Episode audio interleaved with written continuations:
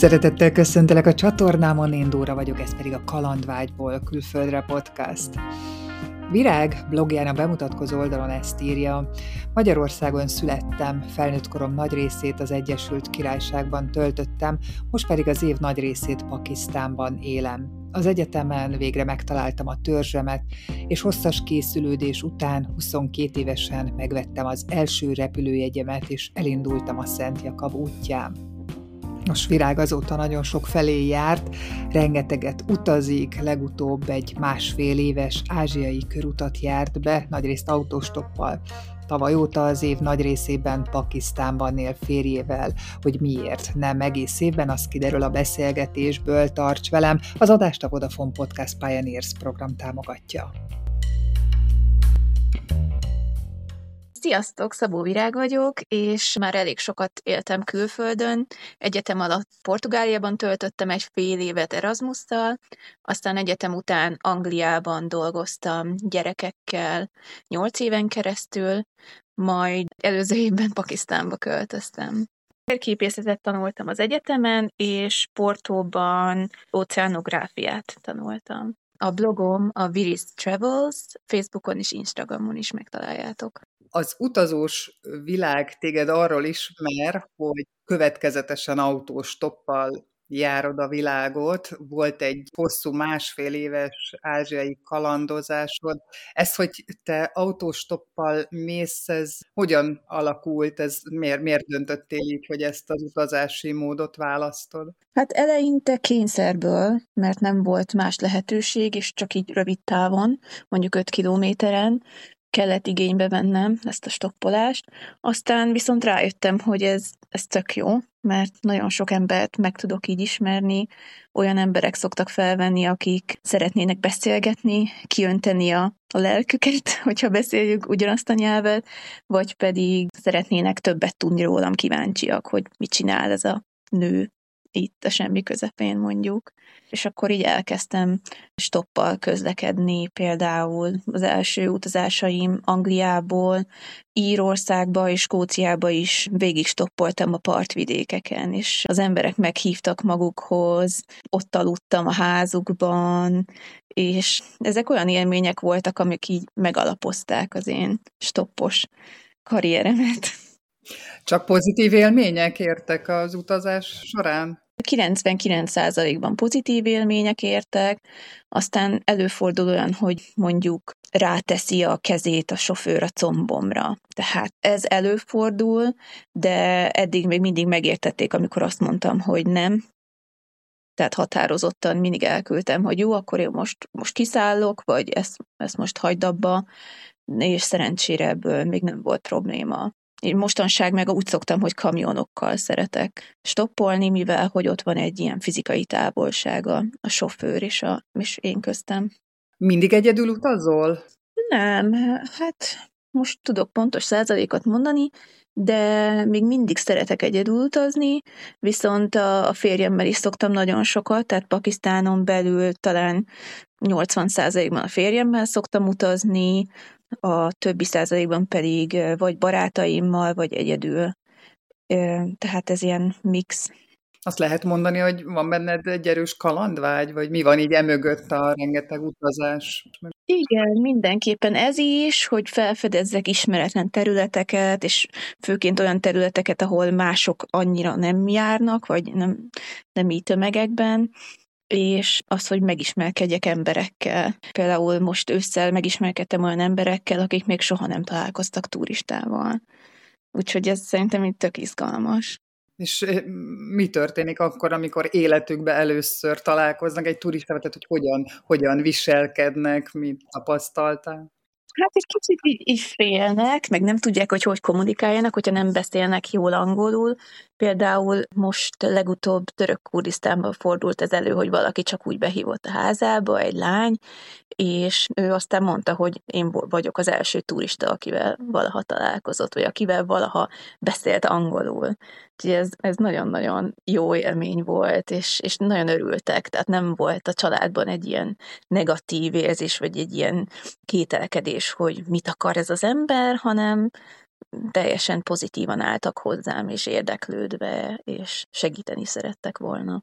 Az ilyen módon szerzett kapcsolatok azok el tudnak mélyülni annyira, hogy még mondjuk a mai napig is kapcsolatban vagy korábbi szállásadóddal, vagy, vagy sofőrrel, aki felvett téged? Igen, előfordul például ezzel a lányjal, aki behívott, a mai napig szoktunk beszélgetni, hát nem, nem rég volt, csak három, három hónapja talán, vagy kettő, de ez változó. Képbe vagytok, hogy ki mit merre jár. Mondtad, hogy szeretted azokat a célpontokat, vagy célországokat, amik a turisták által kevésbé felfedezettek, de mégis mi a fókusz egy-egy ilyen utazásod során? Arra gondolok, hogy van, aki a természeti képződményeket szereti egy ilyen út során megnézni, van, aki a városokat, az épített dolgokat, épületeket, van, aki emberi kapcsolatokat keres. Mi a te fókuszod az utazások során? Hát azt mondanám, hogy leginkább az emberi kapcsolatok, de ez is tényleg úttól függ, mert van, amikor meg a, a természet, vagy ennek így a, az ötvözete. A, városokat annyira nem szeretem, nem keresem, nem szeretek arra fele menni, a tömeget nem szeretem, úgyhogy inkább vidéken próbálok. Meg a stoppolás is sokkal egyszerűbb, emberekkel elkezdeni beszélgetni egyszerűbb vidéken. Igen, és az is előfordul, hogy nem is nézem meg, hogy mik vannak a környéken. Tehát, hogy milyen turista látványosságok, amiket meg lehetne nézni, mert ez, ez számomra annyira nem fontos. Hogyha eljutok oda, akkor jó, hogyha meg nem, akkor szintén nem történt semmi.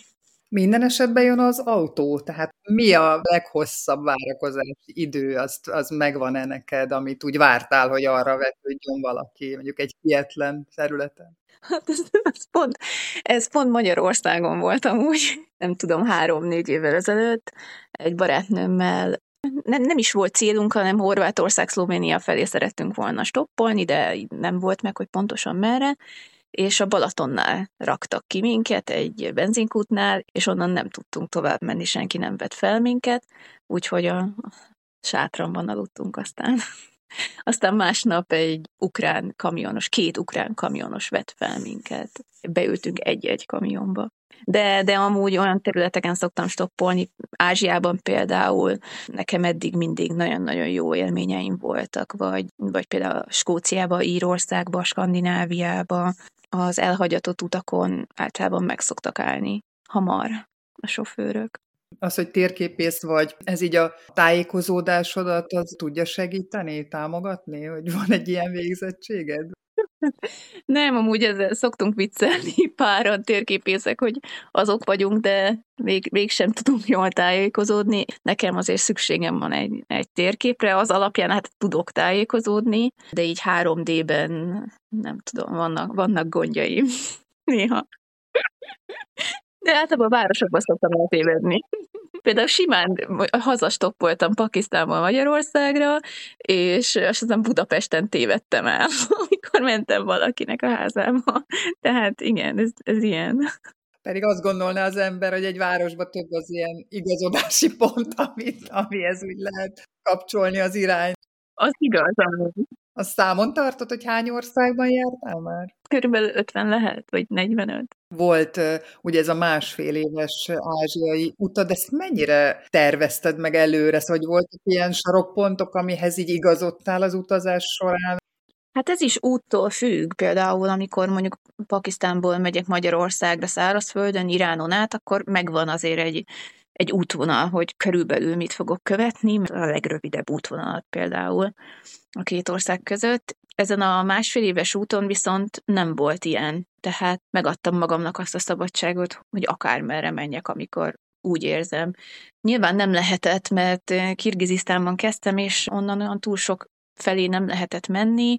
Ennek nem néztem előtte utána, úgyhogy minden meglepetés volt, és minden újdonság volt, de aztán így Kazaksztán, meg Üzbegisztán felé indultam, és akkor így mindig azt néztem, hogy na, akkor innen merre tudok menni, ne Európába visszafelé menjünk, hanem kelet felé, Ázsiában, meg hogy nem szerettem volna repülni, még az volt a célom. Ez tisztán autóstop volt, vagy azért volt benne autóbusz, vonat? Minden volt benne, ez, ez helyzettől függött. Én emlékszem, amikor eldöntöttem Kazaksztánban, hogy na most akkor el fogok kezdeni stoppolni, mert egy olyan helyre mentem, ahova nem lehetett csak taxival eljutni, én meg nem szeretek taxival menni sehova, úgyhogy akkor ott azért meg kellett magam győzni, hogy akkor most Ázsiában elkezdek stoppolni, de itt tök egyszerű volt, és akkor onnantól kezdve stoppoltam Kazaksztán, Üzbegisztán, Türkmenisztán, Irán, és aztán Iránban elég sokat utaztam busszal már, mert nem szeretek nagyvárosok között stoppolni, főleg, hogyha ilyen, nem tudom, ezer forintért van busz két nagyváros között, és tök jó minőségű és gyors, és, és akkor így úgy gondoltam, hogy akkor inkább busszal megyek de mindenhol így felmértem, hogy akkor most mi a helyzet, mit szeretnék csinálni. Például, amikor Sri Lankában mentem, akkor úgy éreztem, hogy na, akkor most szeretnék gyalog menni. Úgyhogy akkor három hétig gyalog mentem például. Én szerettem az érzéseimet követni. Másfél évesre terveztel, vagy, vagy ez így alakult, ennyi lett? Hát ez így alakult, nem tudtam. Azt gondoltam, hogy, le, hogy hosszú lesz, hogy talán nem tudom, egy év lehet, aztán jött a járvány, és azért lett másfél éves, tehát hosszabb lett volna. Tehát amikor jött a járvány, akkor én már biciklivel közlekedtem Dél-Kelet-Ázsiában, Tájföldről bicikliztem Kambodzsába, és akkor jött a járvány, pedig nagy, nagyon nagy terveim voltak azzal a, a biciklivel. Biciklivel akartam volna visszamenni legalább Pakisztánig, Dél-Kelet-Ázsiából. És hogy jött a bicikli a képbe?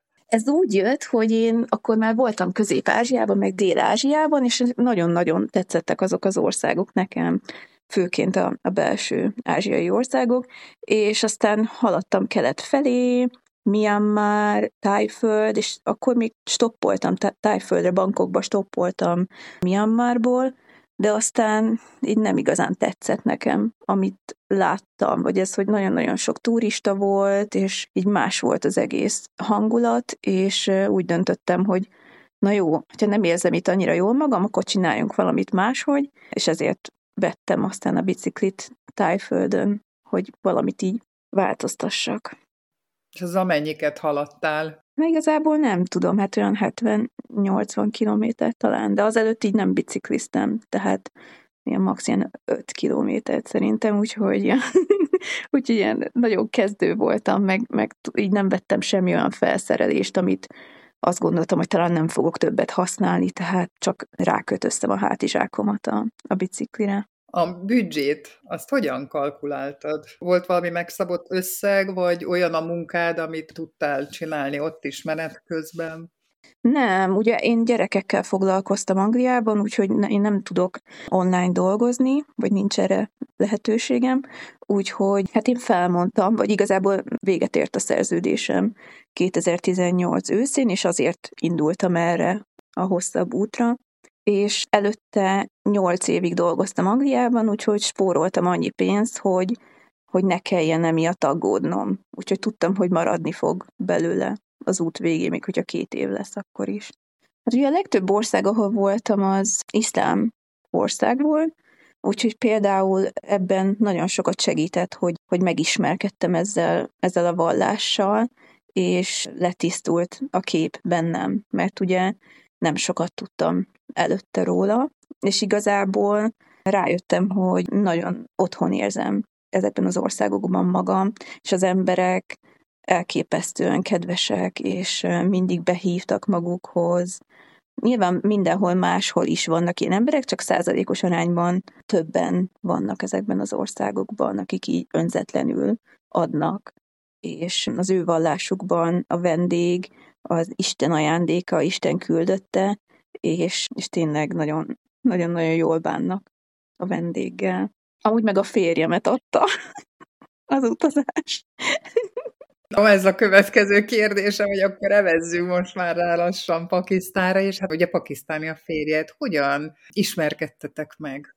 Igen, tehát ez kicsit kalandos volt, mert egyáltalán az, hogy hogy tudtam eljutni Pakisztánba, mivel Iránból szerettem volna menni, de sajnos nem adtak akkor vízumot, és nem lehetett akkor még online pályázni, úgyhogy csak Magyarországról tudtam volna, hogyha oda visszarepülök, de ezt nem akartam, úgyhogy ezért kellett egy kicsit ilyen kerülő úton menni Omán, Sri Lanka, India felé, és amikor már ott Indiában, Nepálban voltam, akkor derült ki, hogy bevezették a pakisztáni elektronikus vízumot, és ezért tudtam oda menni, és majdnem végig a hegyekben voltam három hónapig, és teljesen véletlenül találkoztunk a férjemmel egy folyó mellett, egy két kis falu között. Ők egy traktort rakottak unokatesóikkal, és beszélgetésbe elegyedtünk, meghívtak engem a falujukba, mentünk egy esküvőre, mentünk túrázni, sok időt együtt töltöttünk, és megszerettük egymást. Mennyi idő volt az, amikor már úgy érezted, hogy hoppá, hoppá, lehet, hogy komolyabb a dolog?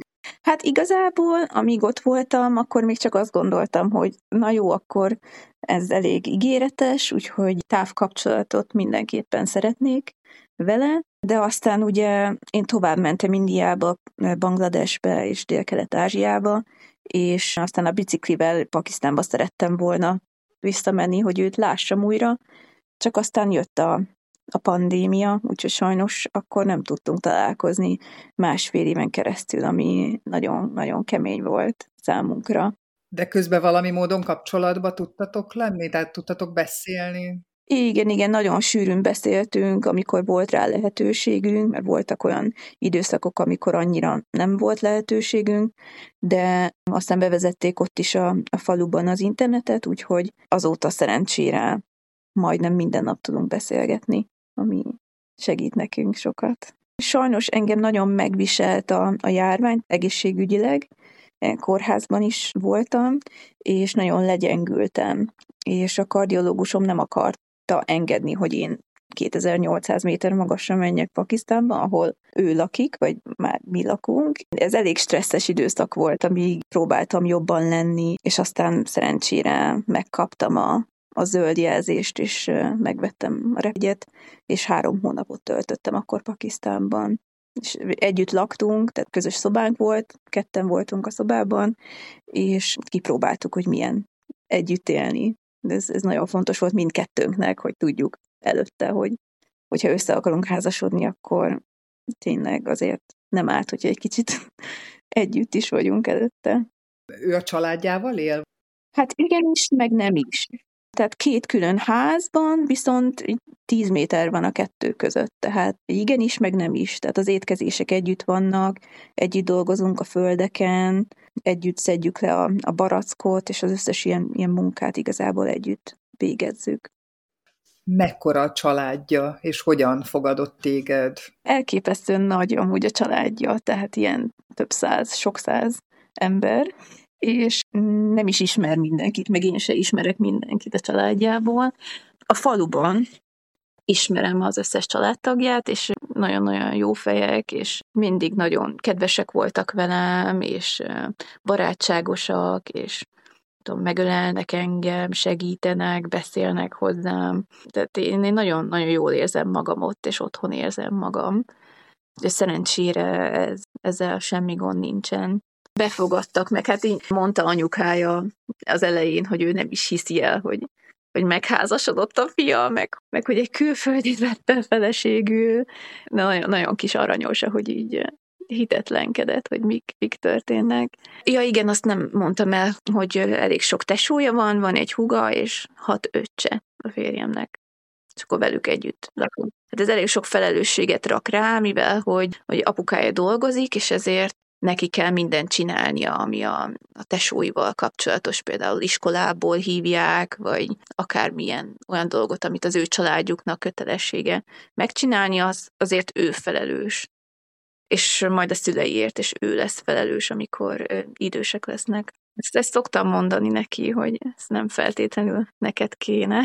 Ez a szokás? Igen, igen, igen, ez a szokás, hogy ő már tényleg felnőtt férfi, és, és így az ő, ő dolga ez. Meg hogyha nem is az ő dolga lenne, mert azért meg tudnák osztani ezeket a dolgokat, mégis úgy érzi, hogy, hogy ő szeretné csinálni. mindig nagyon érdekel, hogyha vegyes párról beszélgetünk, hogy milyen különbség van az udvarlási szokásokban, Szóval a ti esetetekben, hogy éreztél-e valami különbséget, hogy hogy csinálják ők, meg hogy csinálják a honfitársaink? Persze, hát na, nagyon nagy különbségek vannak, mert náluk, hogyha már egy lány megfogja egy fiú kezét, akkor a következő lépés már a házasság. Tehát már így kb. az első nap megkérte a kezemet, ami nyilván fura meg minden, de teljesen érthető, hogyha az ember belegondol, hogy az ő kultúrájukban nincs ilyen udvarlási szakasz, vagy nem, nem járnak egymással, max időt töltenek csapatban, csoportokban. Tehát, tehát vannak olyan ismerőseim, akik azért nem rögtön házasodtak össze, hanem x év ismerettség után, viszont nyilván ő úgy érezte, hogy, hogy nem akarta, hogy én elmeneküljek. Mármint, hogy olyan értelemben, hogy tudta, hogy én csak véges ideig tartózkodom ott, és nem akarta, hogy elveszítsen. Mondtad, hogy voltál velük is, még a megismerkedésükkor pakisztáni esküvőn. Hogyan néz ki? Milyen egy pakisztáni esküvő? Meg hát ugye nektek is megvolt már. Igen, a, a mi esküvőnk az egy kicsit más volt, mert én csak akkor két hétig voltam ott, úgyhogy csak gyorsan lezavartuk, vagy hogy mondjam, de amúgy ilyen három-négy napig tart, és nagyon sok tánc van, külön nők is, meg külön férfiak is, bent is, a házban, meg kint is, a réten vannak zenészek, akik jönnek, és tök jó zenét játszanak, és mindenki táncol, hát levágják ilyenkor a x darab állatot, a saját állataikat általában, és akkor a férfiak főzik a, a húst, a nők pedig az ilyen kenyeret, tehát az egyszerűbb dolgokat, hogy kenyér, teakészítés, ilyenek. Úgyhogy így az egész ilyen nagyon tök jó közösségi esemény, hogy mindenki dolgozik és segít, és összegyűlik, és nagyon szeretem őket. És mi a menü egy ilyen ünnepségen?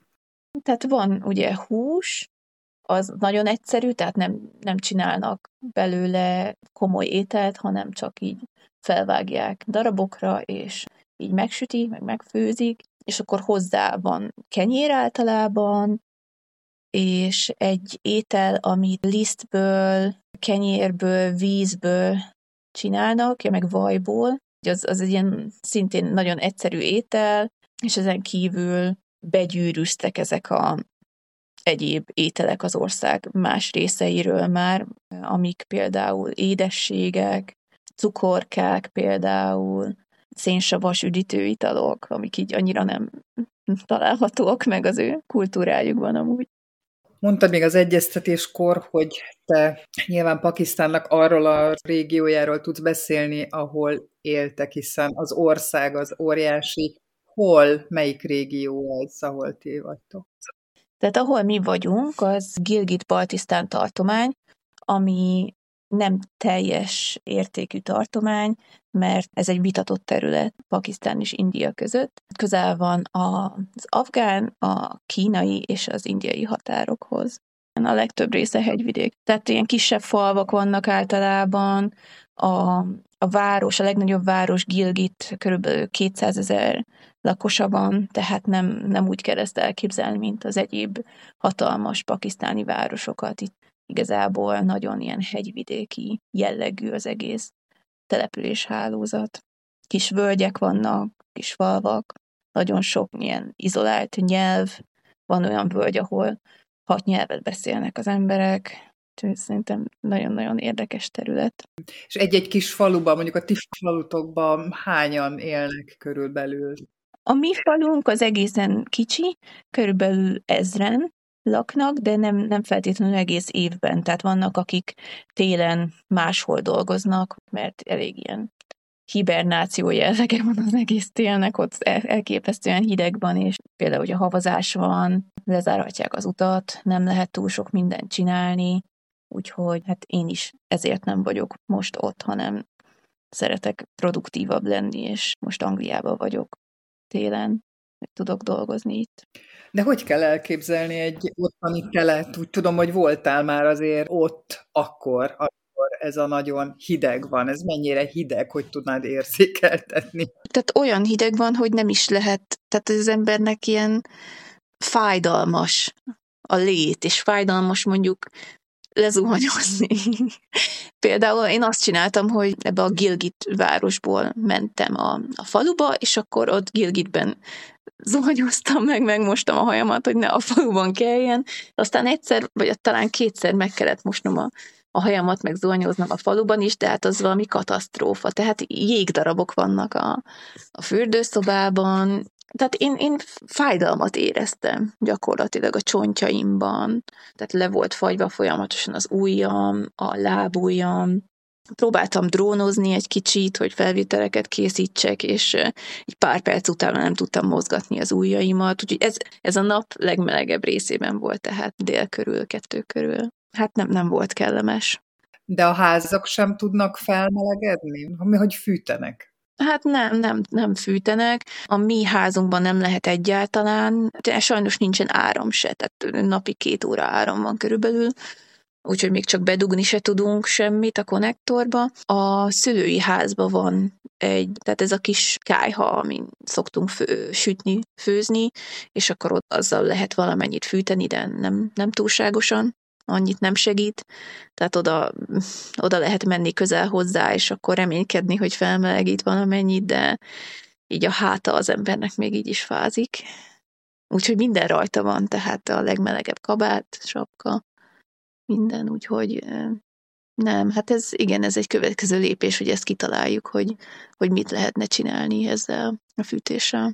De úgyhogy majd, hogyha a hallgatók közül valaki tud segíteni, akkor nyugodtan keressenek meg. De valami fatüzelésű kájhant nem lehetne berakni? Hát gondolom fa van ott. Van fa, azért nem végtelen mennyiségben, de van, és hát igen, gondolkoztunk egy, egy vegyes tüzelésű kájhán is, mert most szenet is sikerült szerezni az idei évben, de ez nem mindig lehetséges, úgyhogy egy, egy kicsit így, így olyan helye, hely ez, úgy kell elképzelni, hogy semmi se biztos. Tehát, hogy vannak elképzelési idejét, aztán lehet, hogy megtörténik, lehet, hogy nem történik meg. És akkor ezt el kell fogadni. Vagy hát ők, ők elfogadják, mert nincs más választásuk, én azért talán tudok valamennyit tenni. Hogyan éltek ott mondjuk, amikor ott vagy, nincs ez a veszett hideg, akkor hogyan telik egy nap, milyen szokások vannak, a férjed mit dolgozik, kifőz? Igen, hát a munkák nagy része az olyan, hogy hát kreatívnak lenni, és létre kell hozni egy vállalkozást, mert amúgy senki nem fog téged hívni, hogy akkor figyelj, itt van egy pozíció, és dolgozzál itt. Nincs olyan, hogy akkor most keresünk egy munkaerőt erre a helyre, és pályáznak az emberek rá, hanem igazából mindenkinek saját vállalkozást kell létrehoznia, amihez szintén pénz kell, úgyhogy akkor ehhez felvesznek valami hitelt a bankban. Nem egyszerű, nagyon-nagyon nem egyszerű, de Szerencsére azért sokaknak van munkája. A férjemnek most jelenleg nincsen, ő most elvégzett egy egyetemet, computer science szakon, és próbál ebben elhelyezkedni, illetve a tipikus munka például az apósom teherautósofőr, és Kínába megy, amikor a kínai határ nyitva van, az az év nagy részében, talán 8 hónapig, egy évben nyitva van, és, és akkor ő tud oda menni és visszajönni, viszont a családunkban nincs több ember, akinek lenne munkája, úgyhogy ez, ez egy nagyon-nagyon nehéz kérdés.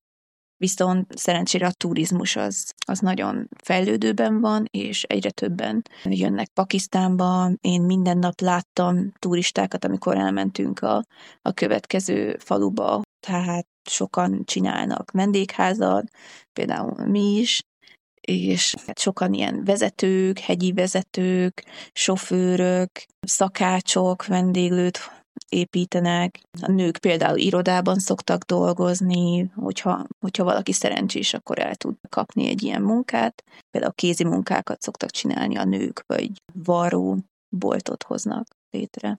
Most nem akarok itt nagyon a zsebbe turkálni, csak így kalkulálok, hogyha vannak ugye a gyerekek nyolcan, két szülő, egyetlen egy fizetés, tehát hogy hogyan lehet ebből megélni, vagy önellátó a család? Nagyon nagy részben ön, önellátóak, viszont ez, ez az, azt is jelenti, hogy télen mondjuk csak krumplit, meg rist esznek. A rist azt veszik boltban. Van pár olyan élelmiszer, amit boltban vesznek, például rizs, olaj, só, cukor, mondjuk a cukrot annyira nem használják, azt általában csak vendégeknek adják, tea, például a teafüvet is veszik, úgyhogy ezeket meg kell venni, viszont ezen kívül nagyon sok mindenben önel, önellátóak, tehát a kertben van mindenféle zöldség, amit tehát őszig lehet fogyasztani, aztán télen és tavasszal a krumplit és a hagymát szokták fogyasztani, tehát ilyen nagyon egyszerű ételeket csinálnak. Ott nem jellemző az, mint akár nálunk, hogy a fiatalok azok bemennek a városba munka miatt. Ott nincsen meg ez az elvándorlás, hogy a város fele a faluból? Igen, igen, van ilyen, van ilyen de igazából nagyon-nagyon nem szeretnek a városban élni. Hát nyilván, hogyha a szükség úgy hozza, akkor kell, de, de hát egy, egy ember, aki a hegyekben, egy kis pici faluban nőtt fel, annak ez katasztrófa, hogy egy 20 milliós városban kell élnie, ahol nem lehet friss levegőt szívni, nem, nem lehet vizet inni, nem lehet mindegy. Az egész tényleg szörnyű, tehát én, én se akarok azokban élni. Nyilván van, akinek kell, és ismerek olyanokat, akik a faluból is, akik a nagyvárosokban élnek, és találtak munkát. Ez, ez tényleg egy opció, csak tényleg egy nagyon az élete eléggé ellentétes ott. Hogy működik egy család? Nálunk mindenképpen úgy van, hogy a nők szava érvényesül, vagy ez hát az anyám, az anyósom. Amúgy anyámnak hívom, mert az úgy szokás tehát az ő szava érvényesül, mert az apósom nem, nem nagyon van ott. Tehát nem tudom, hogy mi történne, hogyha ő ott lenne, de szerintem akkor is az anyósom lenne a főnök, és így ő szokta mondani, hogy akkor ma ezt csináljuk, holnap ezt csináljuk. Például az a kapcsolatban, hogy mikor mit kell csinálni a földeken, mikor kell levágni a füvet, a búzát, ilyenek. Tehát itt nem egyértelműen ő. De ugye egyébként milyen a nők helyzete ott az országban, tehát vállalhatnak munkát, mennyire van beleszólásuk a közügyekbe. Ez, ez változó. Nálunk mi pont egy olyan területen lakunk, ahol a nők igazából talán mindent csinálhatnak. Jó, biztos, hogy nem minden, de amit én látok, az az, hogy tényleg van hegyi vezető, női rokonunk, aztán a, a sógornőm, ő tékvandózik, országos harmadik helyezett, úgyhogy a mi területünkön szerencsére nincsenek túl nagy megkötések, viszont az országban vannak olyan, olyan helyek, ahol, ahol nem, nem dolgoznak a nők például, vagy nem, nem igazán látni őket az utcákon. Viszont a nagyvárosokban például tök sok nő jár egyetemre, vannak női ismerőseim a nagyvárosokban, és ők sportemberek, személyedző az egyikük, a másik úszó, meg úszómester, hegymászó, tehát vannak ilyenek. Például egyetemen voltam nagyvárosban, és ott, ott látni, tehát olyan érdekes, hogy mindenféle nőt lehet látni. Hát olyat, olyat is, aki simán csak ebben a pakisztáni névviseletben van, a, a sálvár kamizban, ami egy ilyen hosszabb ing és egy lenge nadrág, és a, a sál az igazából csak a nyak körül van, tehát nem kell a fejre felrakni, viszont olyat is láttam, aki majdnem teljesen eltakarta magát, de ugyanúgy egyetemre járt.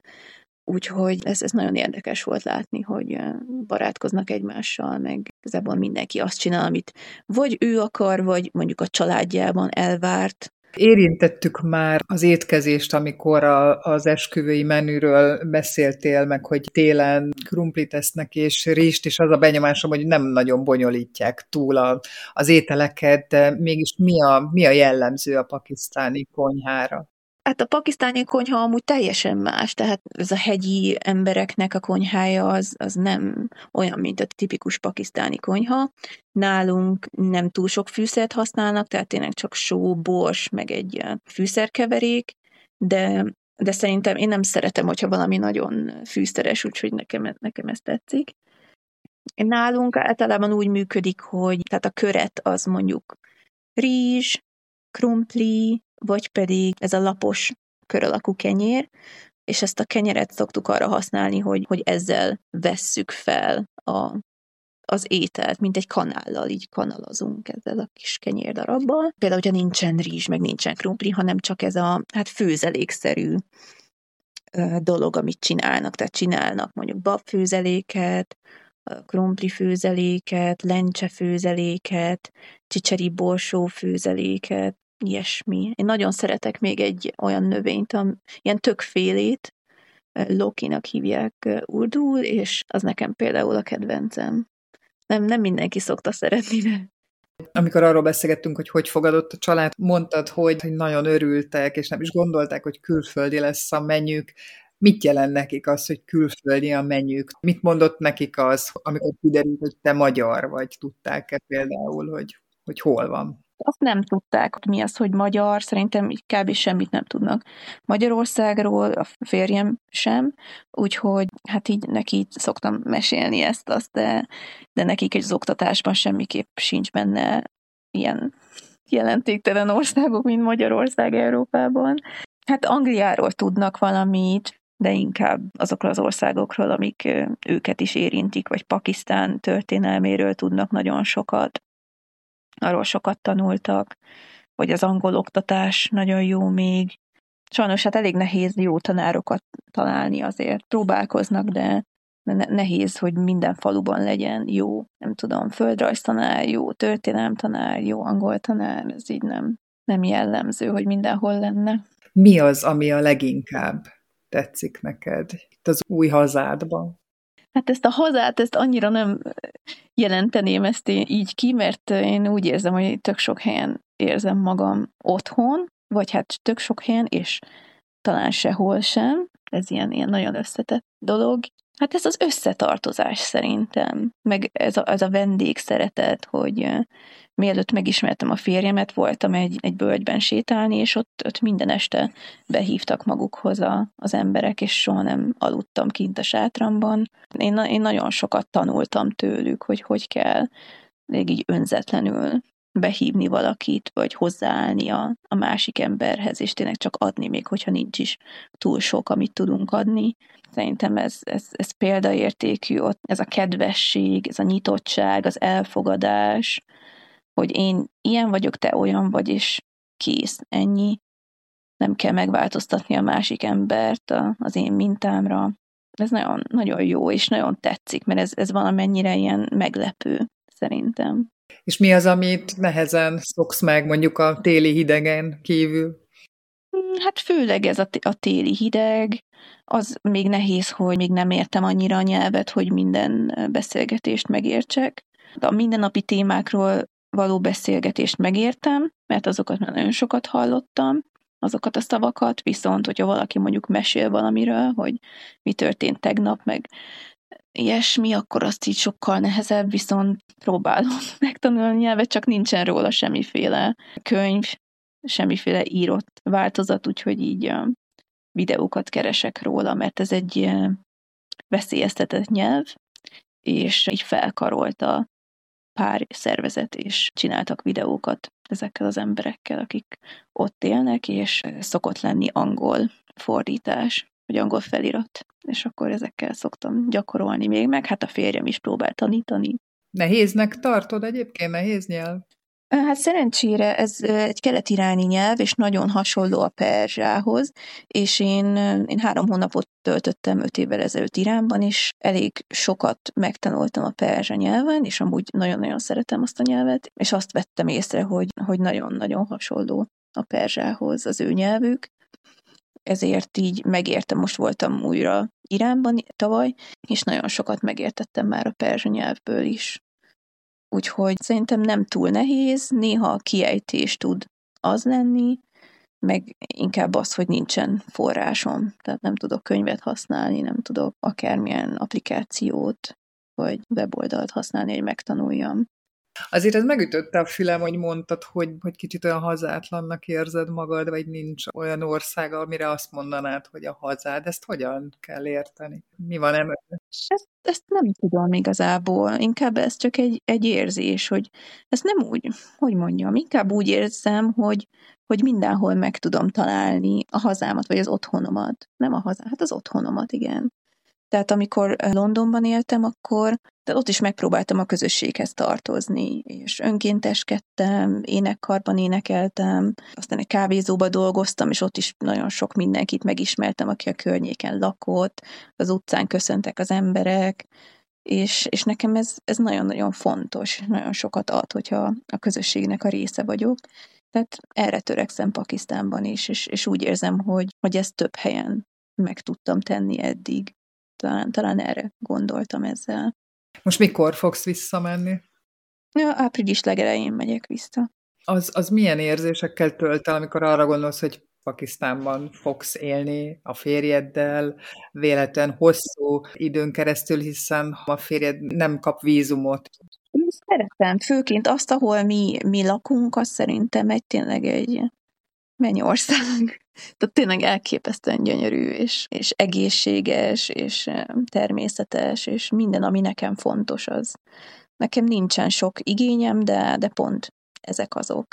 Én, én nagyon szeretek ott lakni, jó lenne, hogy a férjemmel tudnánk külföldre is utazni, de ez még nem lehetséges, bízunk benne, hogy a jövőben ez, ez az lesz, és addig is mi azon dolgozunk, hogy Pakisztánban kialakítsuk az életünket, és tényleg vendégházat fogunk nyitni, ilyen csoportokat fogok vezetni, és ő is talál majd valami munkát magának. Úgyhogy igazából nem, nem félünk ettől, és nem nincsen negatív érzésünk ezzel kapcsolatban.